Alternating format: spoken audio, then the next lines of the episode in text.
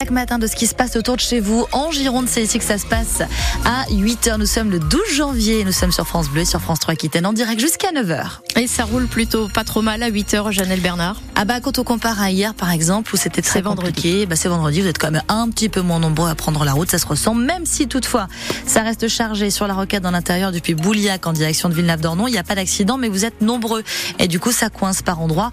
On roule d'ailleurs en moyenne en intérieur ce matin eh bien à 8-10 C'est quand même pas grand chose. On est par endroit par choc contre par choc. En extérieur, vous êtes aussi nombreux dans le secteur d'Artigues, près Bordeaux.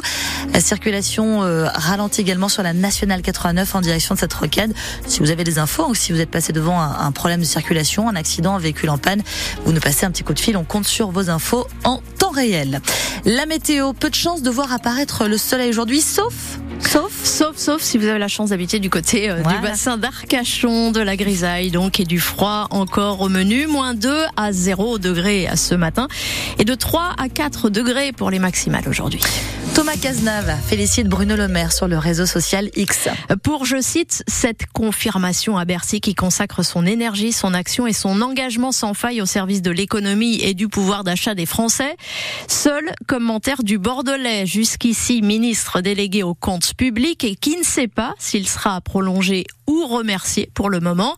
L'autre Girondine, Bérangère Couillard, a elle été remplacée à l'égalité femmes-hommes par euh, Aurore Berger hier et on ne sait pas non plus si elle peut hériter ou non d'un autre portefeuille dans le gouvernement de Gabriel Attal qui doit être complété dans les prochains jours. Une liste de 14 ministres dévoilée hier. Courte liste pour plus d'efficacité, a dit le Premier ministre invité de TF1 hier soir. Moi, ce que je veux, c'est de l'action, de l'action, de l'action, des résultats, des résultats, des résultats. Des femmes, des hommes, engagés à 200% pour répondre aux attentes des Français. 8 sur 14 reconduits par rapport au précédent exécutif. Et parmi les entrants, il y a Rachida Dati, déjà ministre de la Justice sous Nicolas Sarkozy, qui arrive à la culture malgré sa mise en examen pour corruption et trafic d'influence dans l'enquête sur ses prestations de conseil auprès de l'ex-PDG de l'Alliance Renault-Nissan, Carlos Ghosn. Autre figure de droite à entrer, Catherine Vautrin, présidente du Grand Reims, qui aura la charge du travail, de la santé et des solidarités. Amélie Oudéa Se voit, elle, confier en plus des sports et de la préparation des JO de Paris, l'éducation nationale. C'est une marque de mépris pour Sophie Vénétité, la secrétaire générale du syndicat SNES FSU. Je suis quand même euh, très en colère. Euh, très en colère de voir euh, comment est traitée l'éducation nationale. On vit une crise sans précédent, on a du mal à recruter des profs, les profs démissionnent, il y a une vraie crise de sens à l'éducation nationale et on va avoir une ministre à mi-temps. Une ministre qui ne va pas pouvoir s'occuper de l'éducation nationale euh, à temps plein. Euh, Est-ce que ça veut dire que euh, ben, finalement euh, l'éducation nationale euh, devient va, être coincée entre le lancer de marteau et le beach volley, entre deux séances des, Jeux Olympiques? Est-ce que ça veut dire qu'on va avoir une ministre de l'éducation pendant la première mi-temps et une ministre des JO pendant la, deuxième mi-temps?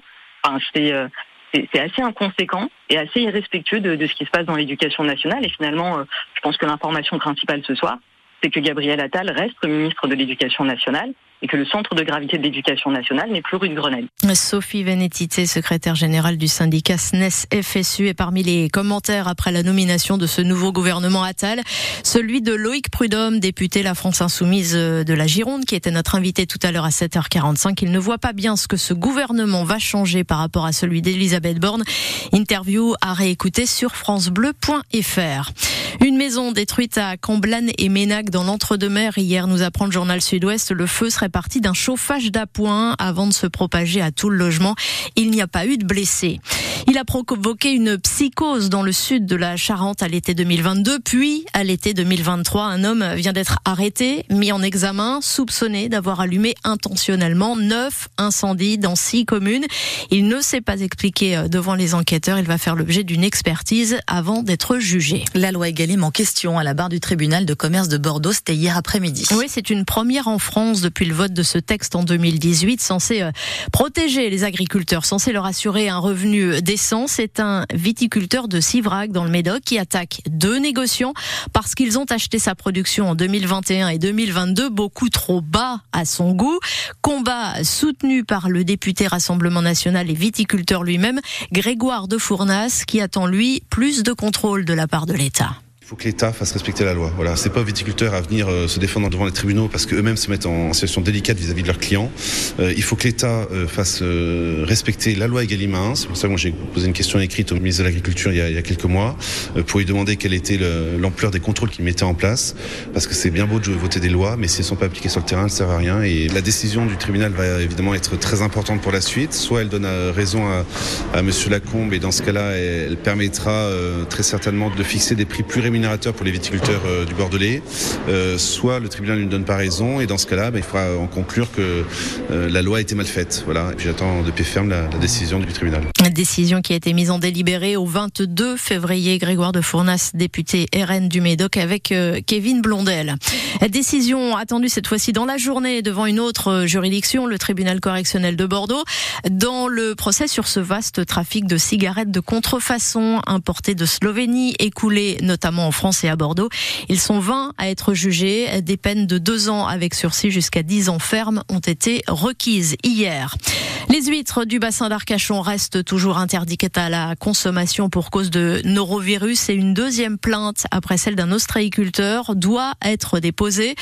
Toujours contre le SIBA qui a été mis en cause dès le lendemain de la contamination. C'est le gestionnaire du réseau d'assainissement. Cette fois, c'est un collectif d'associations écologistes qui pointe du doigt des eaux usées d'un bassin de rétention à Audange qui aurait délibérément été rejeté dans la nature avec une pompe installée en lisière de forêt, Stéphanie Scott. La pompe a été retirée en fin de semaine dernière, mais une boue nauséabonde reste étalée au grand jour aux abords de la forêt. Bruno Hubert, porte-parole de l'association Audange Citoyenne. Pour éviter sûrement le trop-plein, ils ont pris les devants en installant une pompe pour le déverser. Bah là, d'où l'odeur aussi.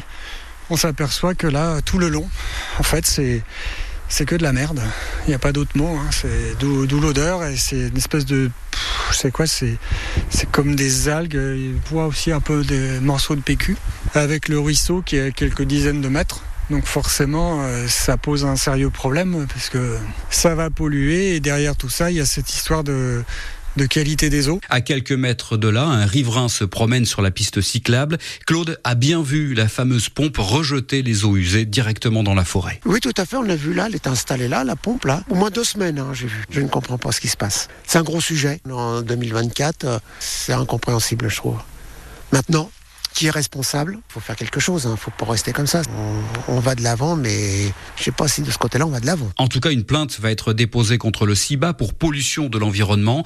À ce stade, le gestionnaire du réseau d'assainissement refuse de répondre aux accusations. Le reportage France Bleu Gironde de Stéphanie Scott à retrouver sur francebleu.fr. Une belle affiche à la patinoire Mériadec. Oui, c'est ce soir à 20h15, les boxers de Bordeaux face au Duc d'Angers, le cinquième de Ligue Magnus face au deuxième. Et puis c'est le Graal pour les golfeurs le prestigieux PGA Tour, circuit américain, remporté dix fois par un certain Tiger Woods. Mathieu Pavon, le Bordelais, vient d'y faire ses débuts à Hawaï.